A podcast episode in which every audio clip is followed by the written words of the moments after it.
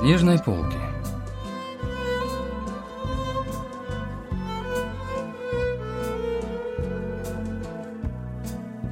Рассказ «Его комната» писательницы Кими Иджо.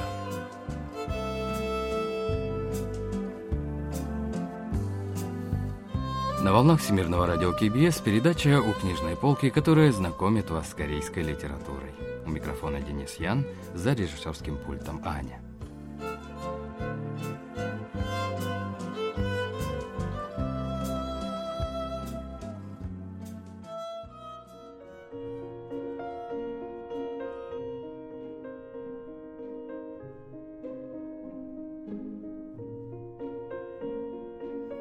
17 часов 20 минут в его комнате всегда включается свет.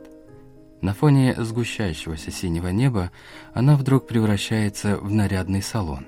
Вот и сегодня я смотрю на эту залитую светом комнату. Она ничем не отличается от моей комнаты в такой же двухэтажной студии площадью 50 квадратных метров – если и есть между нами отличие, так только в том, что в его комнате шторы заканчиваются на 50-60 сантиметров выше подоконника, как будто их использовали где-то в другом месте. В высоком окне двухэтажной квартиры шторы обычной длины выглядят обвисло, будто чужая ношеная юбка. Благодаря этому из моей комнаты видно, как он сидит за столом, а ровно высоту его роста отчетливо виден интерьер его квартиры – вот и сегодня он сидит за столом. Он сидит без малейшего движения, поэтому его профиль напоминает медитирующего монаха. Если долго смотреть, как он сидит со склоненной на 30 градусов седой головой, напоминающей зимнее поле серебристых мискантусов, то появляется ощущение, что стоишь у входа в тихий горный храм.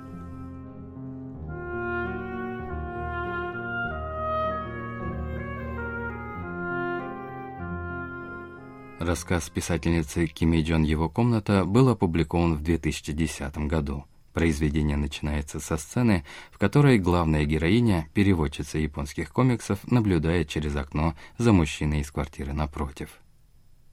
Впервые я увидела его спину в девятом классе.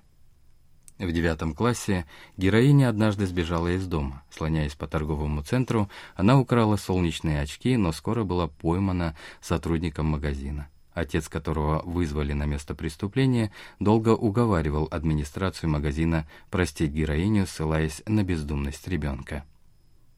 В глаза бросилась его обвисшая поясница, которая будто тянула за собой к полу пальто. Она выглядела настолько одиноко, что напоминала старую заброшенную могилу, которую давно не навещал человек. Но однажды обладатель этой одинокой спины бесследно исчез — это случилось на третий год после того, как работавшего в банке отца наконец повысили. Ему оставался всего год до выхода на пенсию. Он заблаговременно подал заявление об увольнении, на выходное пособие выкупил регистрацию маленького магазина недалеко от метро, а оставшиеся деньги положил на депозит. Отец героини был главой семейства, замещая роль дедушки. Всю жизнь он был стабильным и надежным семьянином. Он отказывался от хороших предложений о смене работы, оставаясь верным прежнему укладу жизни, из-за чего не поменял в доме ни мебель, ни технику, во всех делах был прилежен и добросовестен.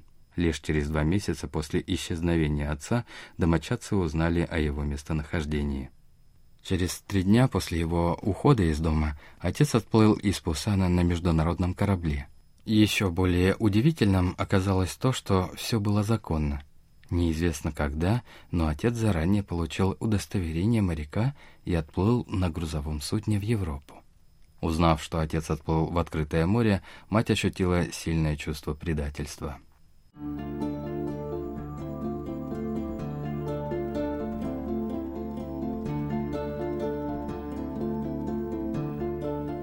Иногда героиня обедала и курила одновременно с мужчиной из дома напротив, за которым продолжала наблюдать.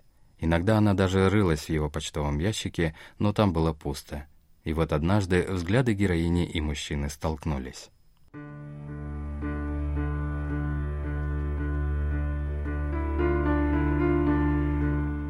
Нет, мы не столкнулись взглядами, так как расстояние было не настолько близким. чтобы увидеть его глаза. Но по совпадению его позы с моей я точно поняла, что он явно смотрит на меня. Я свой взгляд уводить не стала и посмотрела на него. Мы неподвижно смотрели друг на друга. Его плечи застыли в напряжении от любопытства к незнакомому человеку, а блеск его глаз ощущался даже в моей комнате.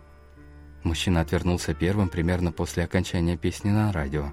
Он сделал это первым, будто вспомнив о своих делах, и сразу снова сел за стол. Пожалуй, мне было сложно вынести безжалостность этого поступка, поэтому в тот день я снова подошла к его почтовому ящику.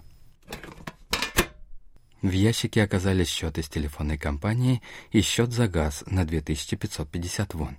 В белом конверте лежала реклама об открытии ночного клуба.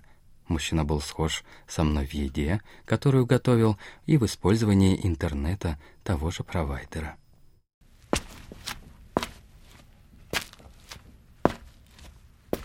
Возвращаясь домой, я не поехала на лифте и теперь, ступенька за ступенькой, поднималась на восьмой этаж. Четко пропечатанные буквы, сложившиеся в имя Пак Кюбом на конверте со счетом для оплаты связи, отдались громким гулом где-то в глубине моего тела. После ухода отца в семье героини ничего не изменилось. Магазинчик, выкупленный отцом на выходное пособие, приносил доход, которого хватало на жизнь. Страховка на образование, также подготовленная отцом, полностью покрывала учебу героини. Отец заранее позаботился даже о поминках дедушки и бабушки, поручив их одному буддийскому храму. Вот только рана матери, нанесенная отцом, не хотела заживать. После пяти лет депрессии мать решилась на переезд семьи в город Чонан, где жила ее родная сестра.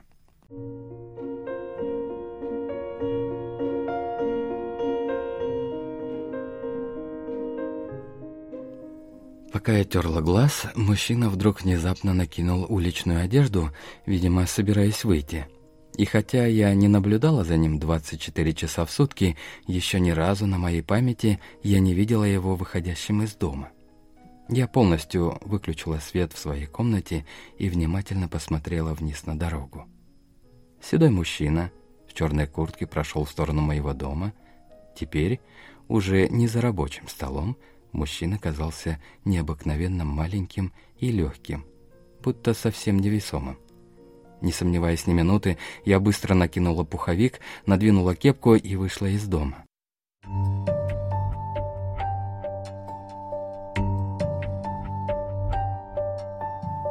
Я едва уловила спину мужчины, который зашел в открывшийся на днях японский бар. Похоже, в руках он держал теплое саке, вблизи его плечи казались еще уже и ниже, чем раньше. Я неприметно прошла мимо него и зашла в суши-бар через дорогу, где заказала себе на поздний ужин рис с овощами и икрой. В окне неясно отражалась его непоколебимая спина.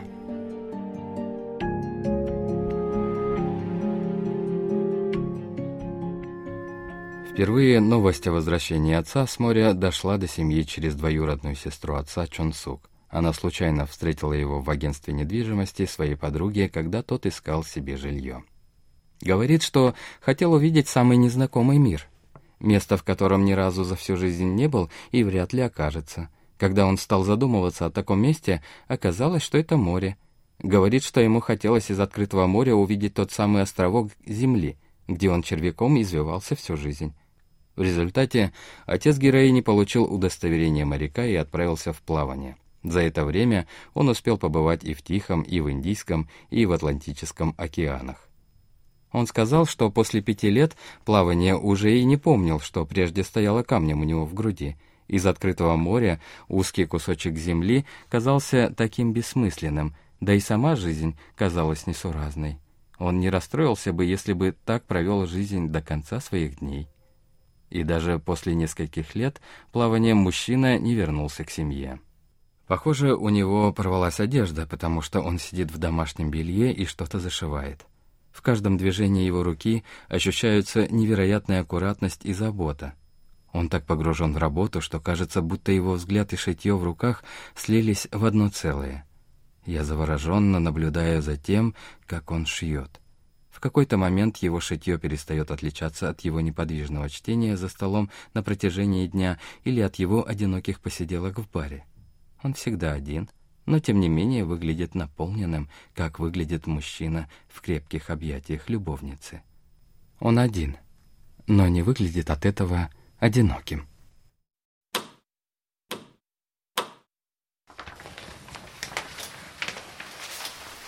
Я включила в квартире весь свет, что только можно, подняла до самого конца жалюзи и села на лестницу, ведущую на второй этаж, с бокалом вина в руке.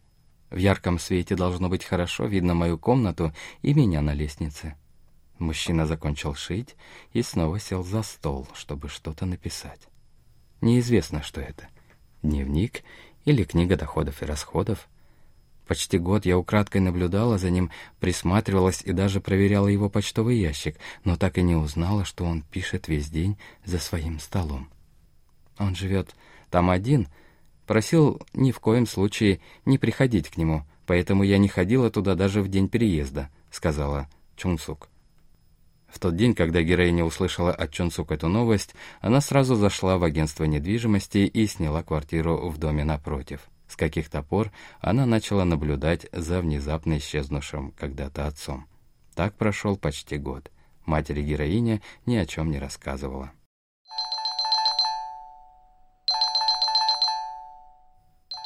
«Что делаешь?»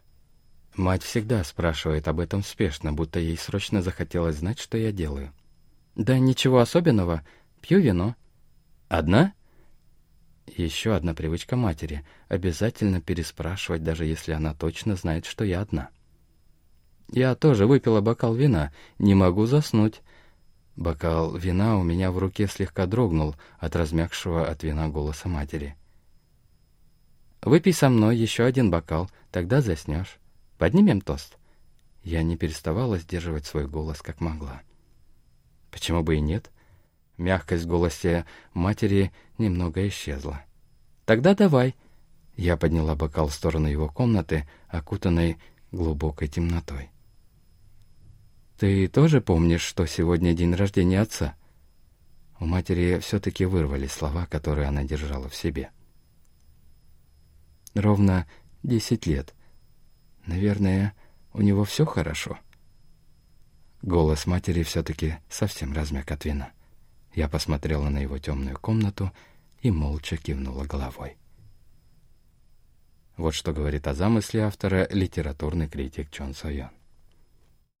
이 작품의 특징은 그라는 3인칭 대명사를 통해서 마치 타인처럼 그려지던 대상이 Мужчина, о котором говорится на протяжении всего произведения, в конечном итоге оказывается отцом героини. Такой поворот событий позволяет читателю по-другому взглянуть на жизнь. С одной стороны, семья — это коллектив с очень тесными взаимоотношениями, но с другой стороны, это группа разных по своей сущности людей.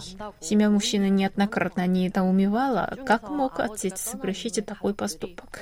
Фактически это указывает на то, что даже члены семьи плохо знали, каким человеком был отец. Героиня пристально наблюдает за ним как раз для того, чтобы понять его как человека. Мужчина из этого рассказа заставляет нас задуматься о том, кем в первую очередь являемся мы сами, нежели о наших ролях в обществе или семье. 사회나 가족의 구성원이기 이전에 나 자신이란 누구인가? 라는 질문을 우리에게 건네줍니다.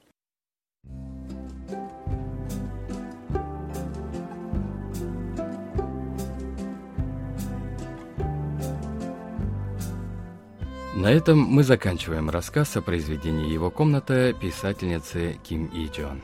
Спасибо за внимание и до встречи через неделю.